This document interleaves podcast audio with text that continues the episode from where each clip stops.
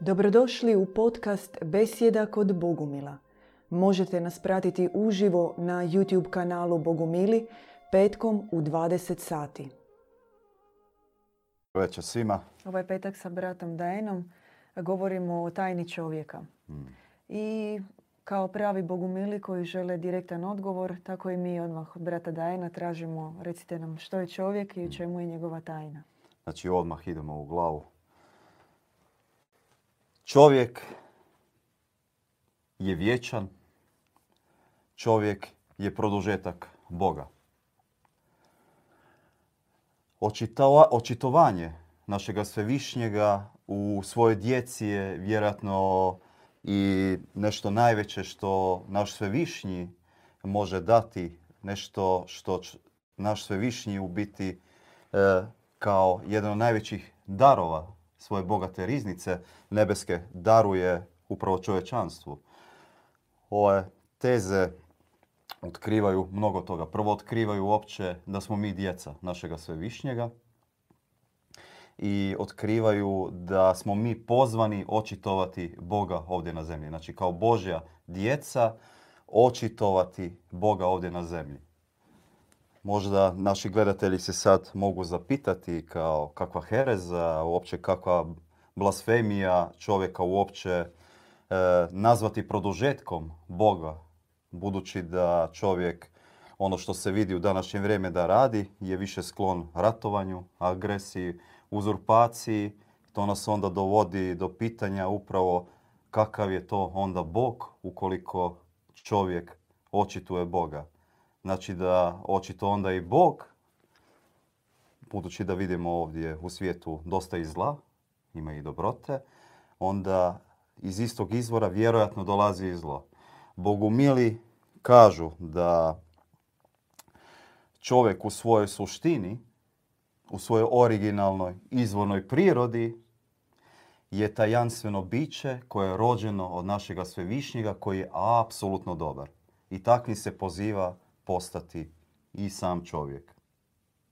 Što znači da se onda vjerojatno nešto dogodilo budući da čovjek ne očitava baš apsolutnu dobrotu, očita, oči, očituje ovdje na zemlji očito i određene zle crte, poput, spomenuli smo, prilikom ratovanja, oduzimanja života, oduzimanja terena jedni drugima, e, uzurpacije, nadvladavanja, bahatosti, ljubomore i da sad ne nabrajam dalje. Onda si moramo postaviti prvo ontološko pitanje zašto je čovjek postao takav. Ukoliko je prva teza koju smo sada izrekli da je čovjek vječan, da je čovjek produžetak Boga ovdje na zemlji, odnosno trebao bi postati produžetkom Boga kao e, onaj koji ovdje na zemlji donosi isključivo vrline od samoga našega svevišnjega kao što su dobrota, ljubav, čistoća, premudrost. Čovjek ih je doslovno dužan očitovati ovdje na zemlji. Ne da je dužan Bogu, ne da je dužan sebi, ali to je u njegovoj suštini, u njegovoj samoj prirodi.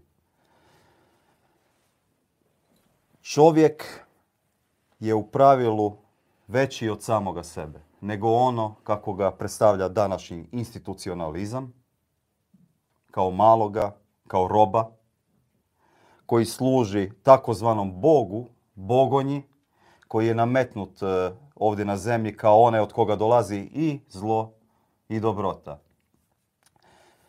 Mi bo- bogumili možda se nalazimo i u nezahvalnoj situaciji, budući da većina religija, čak zapadnog učenja i istočnog učenja, isključivo prikazuje Boga kao pomiješanost i da treba harmonizirati dobro i zlo.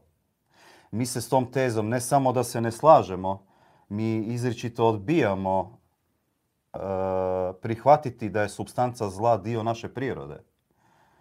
E, zlo doživljavamo... Možemo na trenutak se Može, zaustaviti. može. A što je sa e, periodom prije čovjekova utjelovljenja? Jer bogumili uče da se dogodilo određeno preoblikovanje duše u kojem, prilikom kojeg su u čovjeka na, ajmo reći, ilegalan duhovni način utisnute čestice zla i on dolazi ovdje na zemlju, a da ima tog zla u njemu, jel? A vi kažete da zapravo nema. Onda je li ima ili nema? E, ima, ali u samoj njegovoj dubini ostalo je sačuvano. Znači, ontološki, gledano kako bogumili kažu, kako nam govori objava nebeska i kako govori naša bogumilska predaja, e, čovjek je izvorno i originalno rođen na nebu. Kao prečisto, anđelsko, svjetlo, mm dobro biće koje većina nas praktički u tom trenutku kada se rodila gore na nebesima, u tom trenutku mi nismo spoznavali zla. Duše koje su tek rođene, one ne poznaju zla.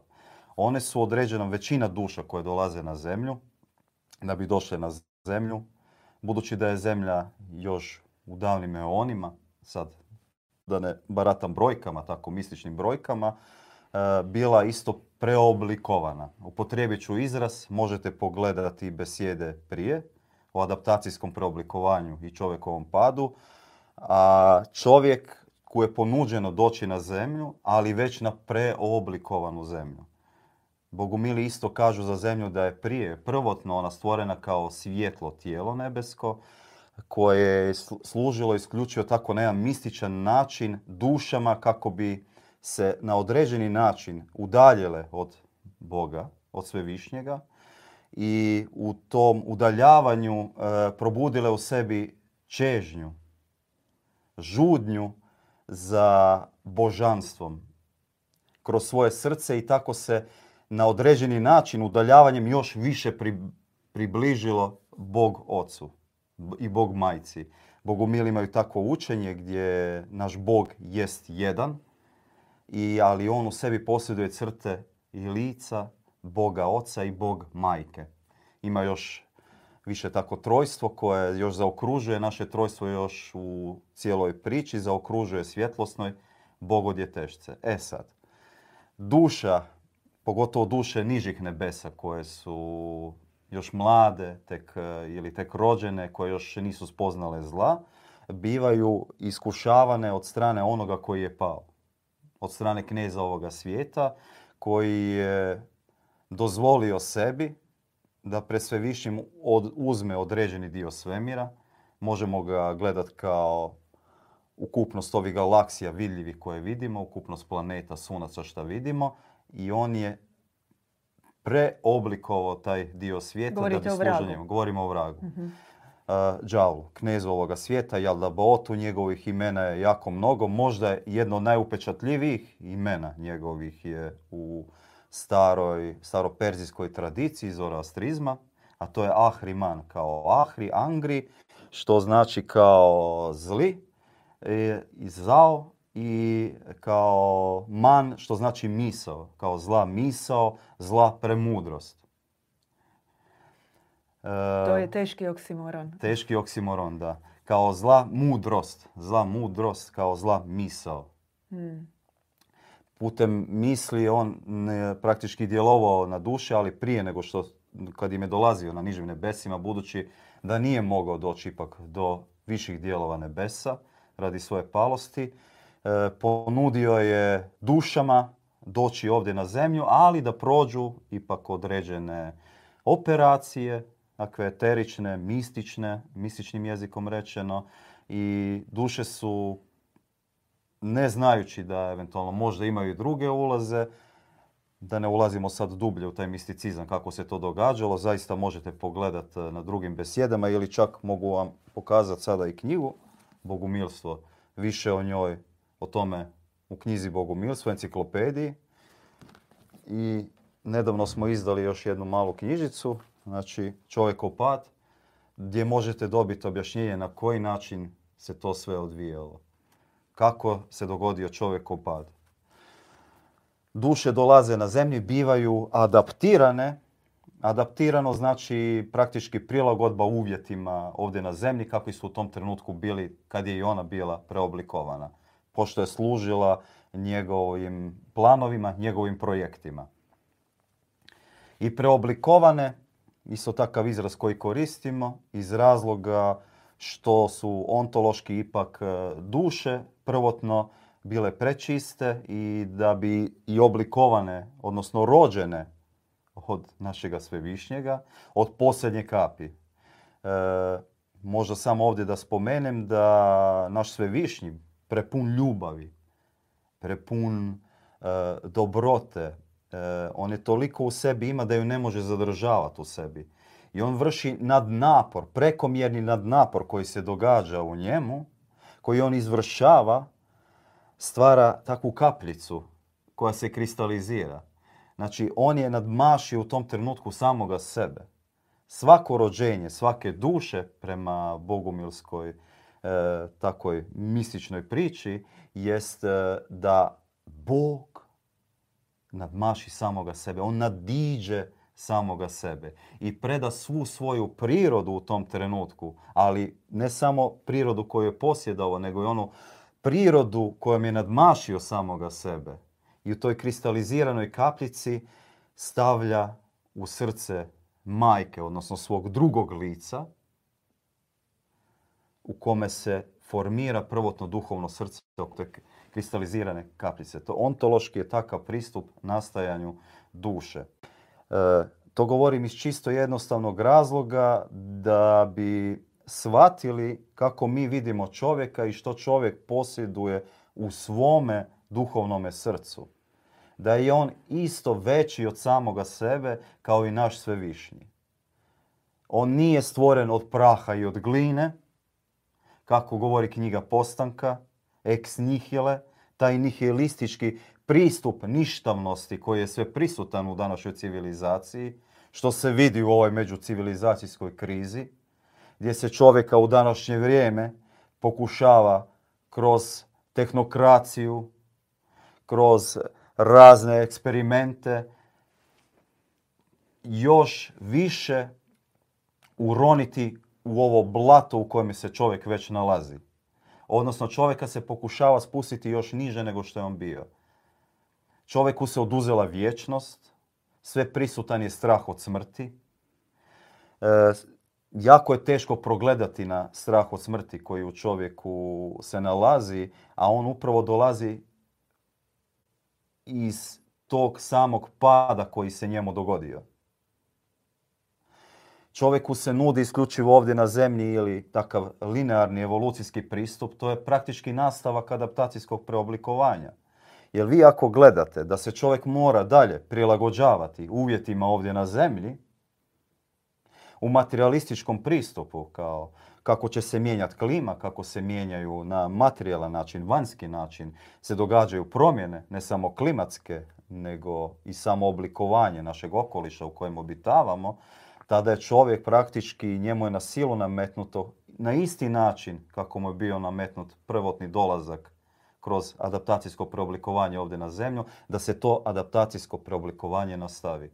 Zato mu se danas nudi tehnokracija, čipiranje i nudit će se razno razne druge sfere. Da ga se stavi njegova svijest u oblak gdje će on živjeti na izgled vječno, budući da je sve okrenuto prema materijalnom.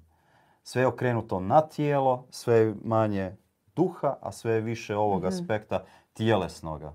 Da. Mi smo 15 minuta u eteru, govorimo o čovjeku, odnosno o tajni čovjeka s bogumilskog gledišta.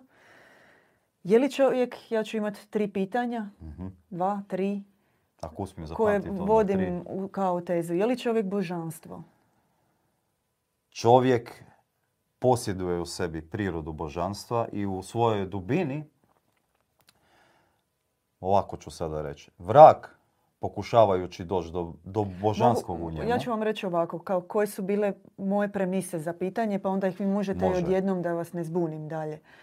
Uh, moje, pitanje, moje pitanja su, je li čovjek božanstvo? je li čovjek božanstvo koje se svjesno utjelovilo na zemlji? I ako je tako, ako je čovjek božanstvo koje se svjesno utjelovilo na zemlji i prošlo e, nezakonito oblikovanje koje ste vi spomenuli, gdje se dogodila izmjena duše, pa zašto bi iko došao tu i prošao takav kvar, doživio takvu promjenu i što je to što privlači čovjeka ovdje na zemlju da se događa iskrivljenje njegove mm. izvorno, vi ste rekli izvorno, bezgrešne Je li to izvorno bezgrešne, izvorno božanske, ako je on Boga, takve svijetle, netaknute prirode? Dobra su pitanja. Krenut ću prvo od prvog pitanja, odmah ću odgovoriti da li je čovjek božanstvo. A ako je čovjek rođen od našega svevišnjega, onda on zaista i jest. On posjeduje u sebi prirodu božanstva. On jest božanstvo. No za razliku od e, raznih istočnih škola ili čak ovih modernih zapadnih koje se ovdje nudi da je čovjek treba prihvatiti sebe kakav jest, da on jest božanstvo u svom malom univerzumu i da su njegove nesavršenosti u biti savršenosti, da treba ići samo go with the flow, prihvati sebe kakav jesi, zavoli samoga sebe, samo opravdavaj samoga sebe. Mi se s tim apsolutno ne slažemo. Čovjek je božanstvo, ali on do svoje božanstvenosti ipak mora doći. To je put križa, ne ovog smrtnoga, to je put križa života i put određene pasije, kao svete patnje. Čovjek ipak mora proći svoje krize e, i to mora biti dobrovoljno. Ono što smo sad spomenuli, zašto čovjek dolazi na zemlju.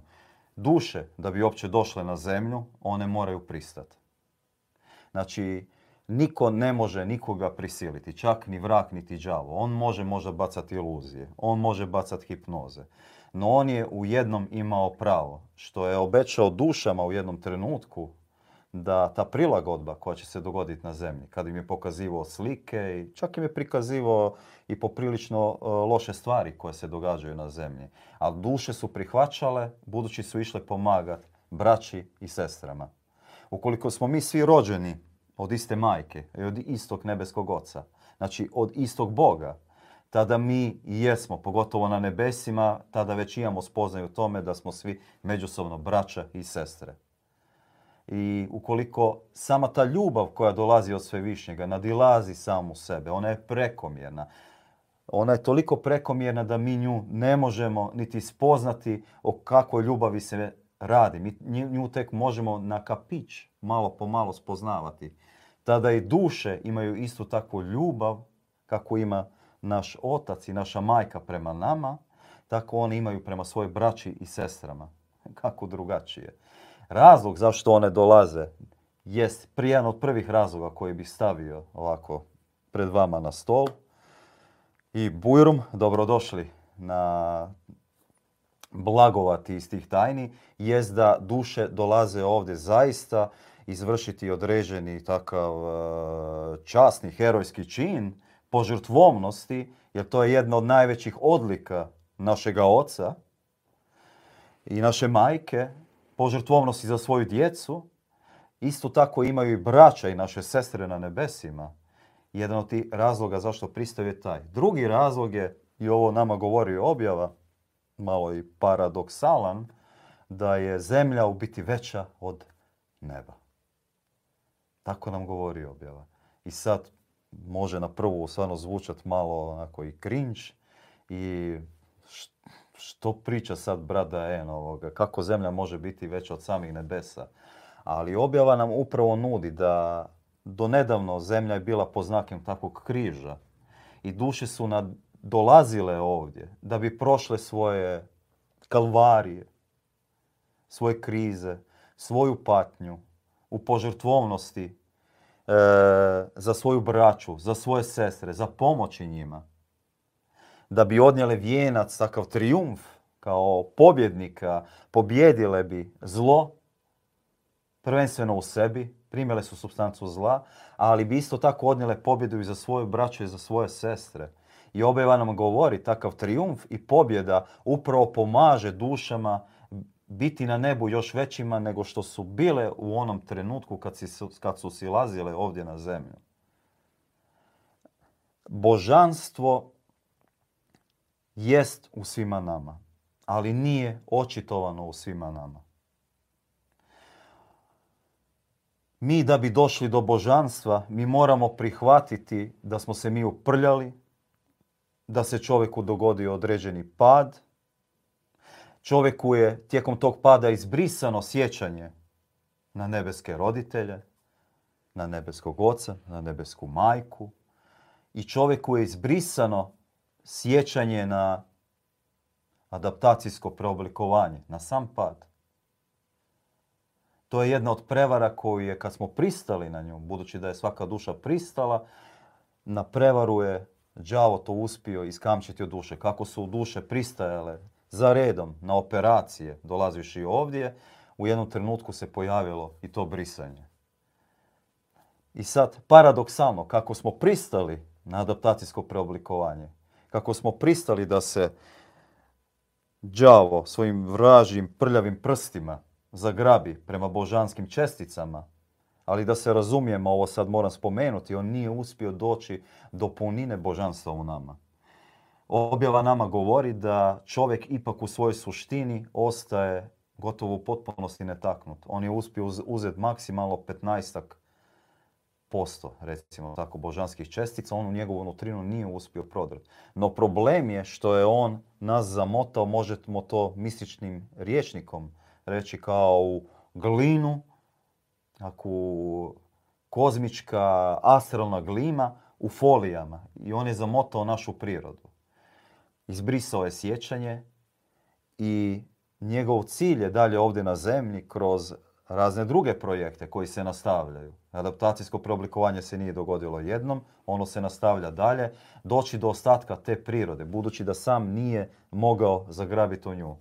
Možemo to ovako prikazati na jedan dosta slikovit način kao vampir koji ne može na, u takvim bajkama doći na svjetlost jer ga to peče. Tako i njega peče ta ljubav našega svevišnjega koju mi posjedujemo u svojoj nutrini jednostavno nije mogao zagrabiti do tih čestica. I sad, kroz ugrađeni mehanizme u našim suptilnim tijelima, gdje je on izvršio terične operacije, on pokušava doći do ostatka naših božanskih čestica. Mhm. A kako duša može osloboditi svoje božanstvo i kako može u biti spriječiti nastavak tog adaptacijskog preoblikovanja? Pa na isti način kako smo i pristali. Vi smo na određeni način gore na nebesima dok smo se spuštali dole kao da smo potpisali određeni ugovor. Mi isto tako sad trebamo postati na oblikovanje, ali drugačije vrste. Na isti način kako smo pristali gore na adaptacijsko preoblikovanje, nebo danas nama nudi jedan ključ takav prekrasan, rješenje da na isti način pristanemo na oblikovanje od strane neba, od strane majke. Nebo šalje Bogo majku koja nama nudi svakom praktički čovjeku ovdje na zemlju, ali objava govori da u ovom trenutku, nažalost, to neće moći biti sposobni prihvatiti svi zemljani. Iz razloga što su nam slušne, tako slušni naši duhovni organi, naši vidni, toliko e, zatrpani tim smećem da dogod se ne dogodi određeni broj posvećenih ljudi, to će biti tek za jednog od nekoliko tisuća. Tek objava govori kasnije, nakon tog prvog vala, će milijuni moći krenuti tim putem. E, zašto to govorim? Iz razloga što e,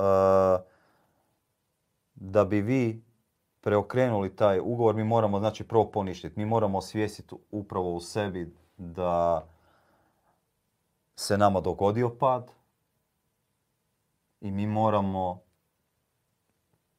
taj pad na određeni način raskinuti ugovor sa vragom. Kao uvidjeti točke po kojima se to dogodilo. Da, uvidjeti točke po kojima se to dogodilo i uvidjeti što to točno e, na svakoj, na, svakoj duši, svaka duša ima određeni kvar i svaki kvar na duši, odnosno svaka ta zagađenost e, adaptacijskim preoblikovanjem, posljedice nisu iste nama su i Katari, ako besmrtni dali jedan prekrasan ključ, a to je ključ e, nejednoznačnog pogleda na svijet, na čovjeka, općenito nejednoznačnost. E, više o tome mogu vam pokazati. Znači, uspjeli smo, eto, preveli smo jednu knjigu Besmrtni. To su objave Katara, besmrtnih, savršenih, djedu Ivanu Bogumilu, gdje su oni upravo nama dali ključeve kako se nositi s adaptacijskim preoblikovanjem. I takav jedan od ključeva koji su oni nama dali je nejednoznačnost. Nejednoznač, nejednoznač, nejednoznačno, pa sad sam se spetljao, Da, jasno. s nejednoznačnošću, nejednoznačnost, da, s nejednoznačnosti, e, mi imamo pogled da se ipak ovdje u svijetu se dogodi određeni mješavina, eksplozivna, pomiješalo se ono što se nije trebalo pomiješati, što se nije moglo pomiješati, ali na određeni način, na određenim eteričnim operacijama, Što je uspio, pomiješalo? pomiješalo se dobro i zlo. Dobro. Ok. I dobro i zlo se već e, dugi niz tisućljeća opravdava kroz e, razne i duhovne zajednice, kroz apologetiku, preko čak e, i znanstvenih institucija. Uglavnom prihvaća se tako neke kako jest. primjere kako se to događa i kako se opravdava? Pa primjer, e, kao konkretan baš točno primjer, dobra i zla. Ne, kao, ne, kako rekli ste, e, religijske institucije to rade, znanstvene. Ja, a primjer, primjer imate što se tiče ukoliko imamo isključivo linearni evolucijski prikaz na zemlji, onda ćemo i onog krpelja doživljavati, evo, doslovno kao nešto što je dobro, budući da odstranjuje slabije pripadnike vrste. Mhm. Ili ćemo opravdati određeni rat i ratno stanje i reći da se to dogodilo u svrhu zbog poboljšanja ekonomskih go- gospodarskih čimbe- čimbenika na određenom prostoru, budući da nisu bili održivi. Mm. E, primjer religijske institucije isto gdje se opravdava praktički sam čin grijeha ka u, u svrhu samorazvoja. Nemaju svi takvi pogled e, institucionalni, ali određene institucije imaju, gdje se može objasniti isto kao kroz napredak duše. Mhm. Ili drugi, još možda užasniji po nama, gdje se opravdava grijeh kao takav, gdje se u biti čovjeka opravdava na način da on ne može drugačije. Da on jest griješan sada i na času svoje smrti i da se on nikada neće osloboditi svoje grešne prirode. Na taj način je čo- na čovjeka bačena ljaga i u kakvoj vječnosti onda mi pričamo. Kad kažemo onda čovjek je vječan ukoliko idemo kroz pogled tog non pose non pecare, da čovjek ne može, a da ne griješi. A je čovjek praktički osuđen u startu. Od trenutka kad se rodi, u trenutku kad odlazi s ovog planeta, do trenutka kad tamo čami jadan u čistilištu, u remetincu, u nekoj samici da čeka vječni sud. Ima koliko god on činio dobrih dijela, njemu uopće ne garantira da taj vječni sud će njega poslati u raj. I to se cijelo vrijeme radi. Ili u smislu na poslu. Zbog nekog projekta mi ćemo ipak zažmiriti na određene stvari, mi ćemo prihvatiti određene stvari, samo da se izvrši posao. To je ono, cilj opravdava sredstvo. Znači imam cilj i ja ću činiti sve što treba i sva sredstva ću upotrijebiti koja mogu i sam cilj, uspjeh će meni opravdati sve to što sam činio. Tipa kuverta za liječnika. Kuverta za liječnika može biti, da. I tako civilizacija je cijela uronjena po- na- u principe opravdavanja zla. To je taj isto racionalizam. E, mi racionalizam ne doživljavamo kao nešto dobro. Mi nasuprot racionalizmu imamo ozarenost uma.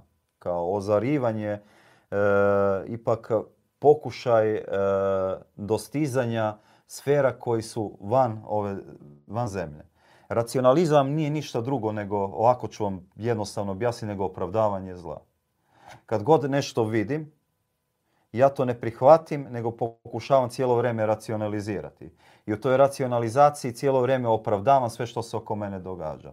Do te mjere da mogu opravdati zlo, na primjer, drugog svjetskog rata. I reći da nije bilo drugog svjetskog rata, ne bi ja sad bio ovdje sjedio s vama. Opravdavam samim bivanjem i samom situacijom. To je znači cijelo vrijeme prihvaćanje tog zla takvog kako jest u svakom trenutku. Mi se s tim ne mirimo, mi se s tim ne slažemo. Zlo treba raskrinkavati, od zla se treba odricati i zlo treba vratiti onom koji nam ga je poslao. Kad to kažem, ne, ne mislim da trebamo mi isto reagirati zlom na zlo, ali doslovce imamo takvu egzorcističku molitvu gdje zlo vraćamo onome koga je poslao. Pi Mhm. svoj otrov. Da, mi smo pola sata u eteru. Rekli smo da je čovjek e, izvorno božansko biće na nebu, da se ovdje utjelovljuje na zemlji jer ga je i samog privukla tajna zemlje. Da. Odnosno, on se svjesno utjelovljuje i da bi pomogao svojoj braći i sestrama, dušama koje su zapele u klopki, a, koja im se dogodila zbog preoblikovanja duše, no ujedno i znajući da je zemlja takvo mjesto na kojem se može postati veće božanstvo nego li na nebesima. I to je jedan od razloga zašto duše dolaze ovdje. Vi ste, brate Dajan, spomenuli da e, zbog preoblikovanja duše u čovjeku se e, su utisnute čestice zla u njega. On sam je doživio određenu vrstu kvara i sada takav je ovdje na zemlji u okupiranom području gdje ima ne- i dobra i zla i u takvom jednom cijelom boj, u cijeloj toj bojišnoj situaciji čovjek se zapravo mora izboriti da bi se vratio kao još veće božanstvo nego li, e, kad je, e, nego li što je bio prije svog dolaska na zemlju. E sad, da nam svima ne puknu glave ko kokice od toga što smo rekli, vi nam morate jednostavno objasniti kako će se to dogoditi. Znači, znamo tko je čovjek, što je već ogroman odgovor, s obzirom da je to osnovno, najteže Mm. egzistencijalno pitanje Je. Koje je mučilo e, pa sve kulturne umjetnike, glazbenike, filozofe i tako dalje. Sad znamo tko je on, znamo što mu se dogodilo i želimo znati što postići da bismo zapravo ostvarili svoj cilj dolaska ovdje na zemlju. Što nam je dakle činiti? Da, evo prije nego što to kažem, htio bi samo reći jednu stvar, a to je da vrag ipak nije uspio izbrisati u potpunosti sjećanje na e, dobroga Boga. To nije bilo moguće jer, jer vjerojatno se i vi koji nas sada možete gledati prepoznat u tome da i, i svjedoci ste u svojoj okolini da određeni broj ljudi, ne znam, ne bi se usudio sad reći većina, ali zaista ljudi posjeduju sebi tu čežnju, tu tugu za višim smislom. Vjerojatno svaki od vas koji nas sada gleda si barem u djetinstvu postavio pitanje tko sam ja, što sam ja, zašto sam ja ovdje. Egzistencijalna bol se pitanja, javlja bol. u jako ranoj fazi. Da, Mi smo sami za sebe to zaboravili, no evo mi imamo iskustva sa djecom naše braće sestara koji su u, u, u- zaista u dječačkoj dobi. To je već od e, šeste, sedme što, što nam govore i dijele se s nama o tome već oko 10. 11. 12. godine u većoj mjeri. Egzistencijalna bol, e, želja za spoznam tko sam ja, odakle smo mi svi, zašto se sve ovo događa, kako se utješiti um, u svijetu kakav je. je, da. Tako I- da je to sve prisutno, apsolutno se slažem s vama. I s druge strane, em, svi onda pokušaji materijalni da se to ugasi zapravo ne pomažu, nego se samo hrani ta crna rupa, širi se.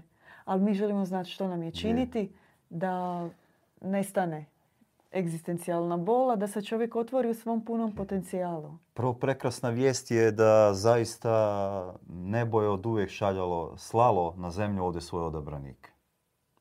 Nama najstariji poznati u ovoj civilizaciji pomazanik je Zaratustra. E, nebo je slalo kroz čitavu našu povijest nama poznatu i Budu, i Krista, i Muhameda. To su zaista sve naši vel- velikani.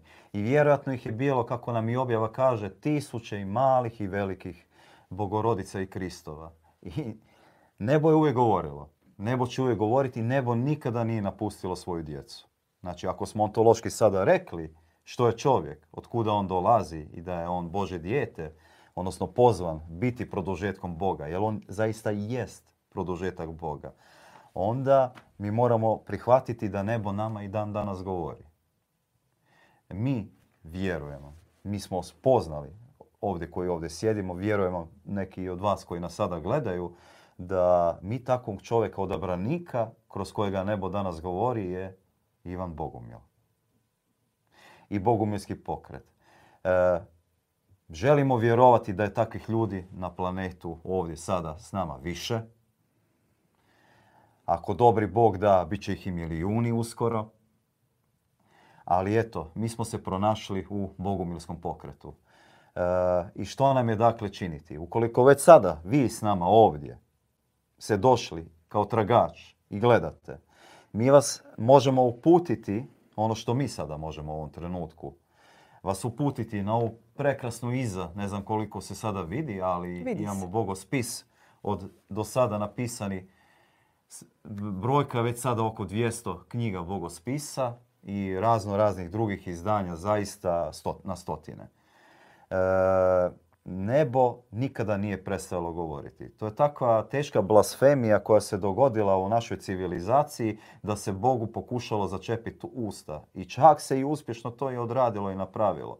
Boga su stavili određenu prašnjave knjige, tamo su ga zatvorili, rekli su da je on sve rekao i on više nema šta za reći i mi izvolimo čekati krajnjeg suca ili krajnjeg spasitelja ili krajnji sudnji dan, vječni, vječni sud meni je to iskreno čisti absurd. Začepiti Bogu u usta, Bogu, cijelom dobrom univerzumu, e, cijelom našem biću koje je neprestano u pokretu, koje je dinamično, koje cijelo vrijeme se razvija, koje cijelo vrijeme raste, je teška, teška hula i teška, teška ljaga. Na Boga, na duha svetoga i na samoga čovjeka. Takav čovjek, kao što sam rekao, mi danas smatramo da je Ivan Bogom. Što nam je dakle činiti? Prepoznati one, uvidjeti ih među nama, kroz koje zaista govori duh sveti. I Krist je dao takvu jednu prekrasnu isto formulu koja vrijedi dan danas i vrijedit će valjda do godje čovjeka. Sudite po plodovima gledajte one koji su oko, u okolini takvog čovjeka. Gledajte kako ih on uči, šta on, e, da li oni postanu podjarmljeni njime, da li oni služe isključivo njemu. Bližimo se zapravo na nekih 40 minuta smo našeg današnjeg izlaganja o čovjeku i o tajni čovjeka.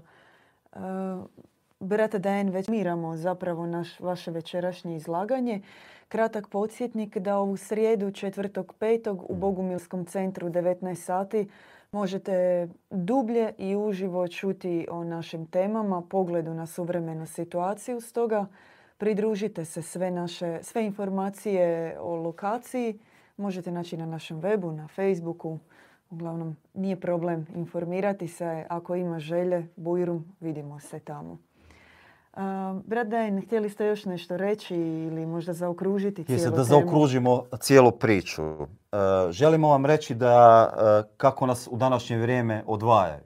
Nude nam razno razne projekte gdje je sve više i više tehnologije, sve više i više informacija, a sve manje i manje čovjeka. Imate nešto protiv 5G mreže? Ukoliko u njoj ima sve manje i manje čovjeka, onda da, onda imamo općenito protiv svih tehnologija, jer čovjek bi trebao biti iznad svih tehnologija. Problem je u današnjem isto vremenu što čovjeku se oduzela vrijednost. Čovjek je zaista postao jeftina potrošna roba. Susjed, na susjeda više ne gleda kao na svoga brata, na svoju sestru, na nekoga s kim može graditi zajednički suživot. Mi smo stvarno zaraženi tom idejom da se čovjeku vrati ona vrijednost koju on zaista uh, posjeduje u sebi, a to je da on ne procjenji. I takav pogled na čovjeka kao ne, neprocijenjivo, božansko biće, koje je pozvano biti produžetak dobroga Boga, s naglaskom na dobroga, je sposoban promijeniti ovu okolinu u zaista nešto prekrasno i predivno. Nešto što će pomoći svima, i nešto što će konačno opet vratiti ono sveto trojstvo ovdje na zemlji. a to je sinteza Boga, čovjeka i prirode. Da se vrati taj sveti, čvrsti tronožac na kojega onda mi kao čovečanstvo možemo sjesti, promatrati jedni druge s obožavanjem i kontemplirati e, našega oca zaista kao onoga koji nam je izuzetno blizak, koji nas voli, koji nas obožava i koji nas praktički prigrljuje svome srcu, da postanemo jedno sa njim. Mhm. Evo, za kraj imamo jedno pitanje. Kako se čovjek može, znači kako se čovjek može u ovom užurbanom svijetu posvetiti Bogu? To jest koristiti praksu da se očistimo i postanemo izvorno dobri. Kaže Marijana, nekad se čini kao nemoguća misija. Je dogod je čovjek uronjen u ovo svjetovne projekte, dogod živi od ovoga svijeta i dok mu je glavna hrana od ovoga svijeta, e, to je jako teško. To je možda do određenog stupnja se i može kroz duhovnu praksu. Ali ono na što nas poziva trenutačno nebo, jest priključiti se bratsko-sestrinskim zajednicama. Diljem što ako ljudi ne mogu? Onda biti što bliže njima, što bliže se njima približiti, biti što više u kontaktu i uzimati onoliko koliko svaki čovjek za sebe može. Znači, koliko možete, uzmite. Koliko ste sposobni u datom trenutku primiti, primite. Nemojte propustiti šansu.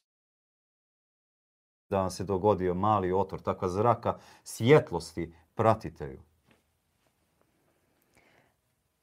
Jeste još možda nešto htjeli, brat Dajan? Mi smo 45 minuta u eteru.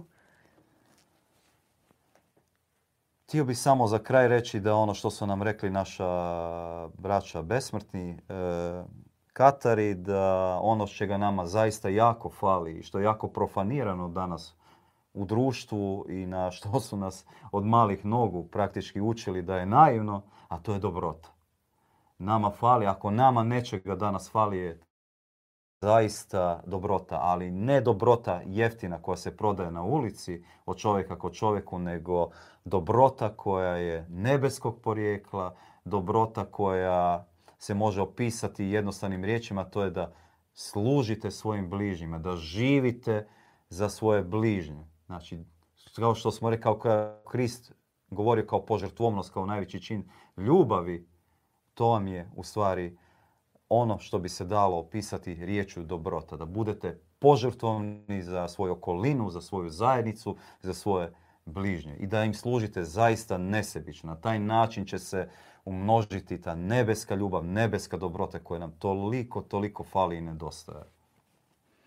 Uh, podsjećamo sve one koji su u blizini okolici Zagreba, a i one kojima nije teško prevaliti koji kilometar više svojim autom, da dođu u srijedu u Bogumilski centar u 19 sati na, naše, na naš razgovor i kratko predavanje uživo. Eto, jednodnevni izlet za počut dobru misao, za podijelice u svom pogledu na Boga čovjeka i mhm. zemlju uvijek je dobra prilika. Hvala brate Dajen. Hvala vama, hvala svima vama. Vidimo se do iduće besjede, do idućeg petka. Mir vašim srcima.